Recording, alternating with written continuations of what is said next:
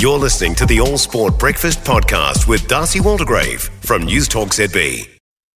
26 after 8, this is the All Sport Breakfast on News Talk ZB, and this is Aidan Rodley. Hey, horseman, how you doing? Yeah, pretty good.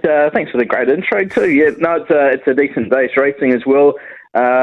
Big jumps day at Trentham. We've got Wellington Steeplechase, Wellington Hurdles, White Handicap, and the Duke of Gloucester Cup, which is the biggest race for amateur riders. And it's Winter Championship Day at Ruakaka. All the meetings at Ruakaka in the last few weeks have been leading up to this day, which has got a whole lot of finals. So, yeah, really good racing in New Zealand. Yeah, well, let's go back to the jumps. Is this tremendously difficult to pick? It can be, but this is one of the best jumps meetings we've had for the season, and we've got one of the clashes for the ages where in the Wellington Steeplechase, West Coast, who's been a big-time winner, was really very good last time out, winning Grand National winner. It comes up against the Cossack, who's been one of the best jumpers and talked about as being in the conversation of the best jumpers that we've ever produced.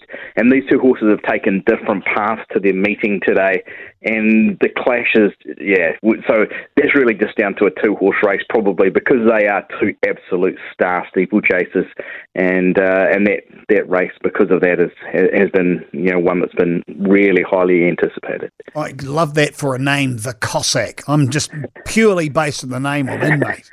Yeah, obviously he was a pretty talented flat galloper.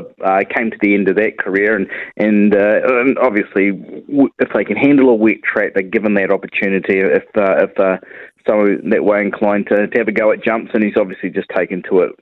He's won big races in Australia. He's proven himself to be a dominant force in jumps racing, but it's not going to be, you know, just easy this time round, because the West Coast is a really good up-and-coming. He's more of a slogger against the brilliance of the Cossack. So it's a couple of different styles, but that clash is going to be a beauty this afternoon. Give us a skinny on where it's at in Ruakaka. What are we looking forward to?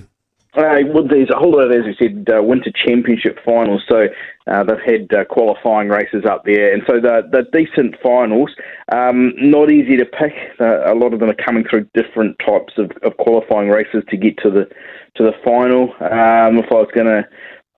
I guess that the other two-horse race of today is probably the two-year-old race there, where Whiskey Lies has won each of his last two, and he's beaten home the stablemate Dancing Dream. The Dancing Dream's hit the front on both occasions, and then Whiskey Lies, who had been in front prior, has then come back and beaten him, so he's come off the canvas twice to beat him.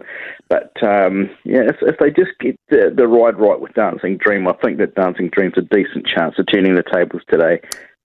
And out of TAB Trackside Television, that is Mr. Aidan Rodley. Thanks for your time. You have a terrific weekend, mate. Make yourself some coffee money. Yeah, exactly. Good luck to you too.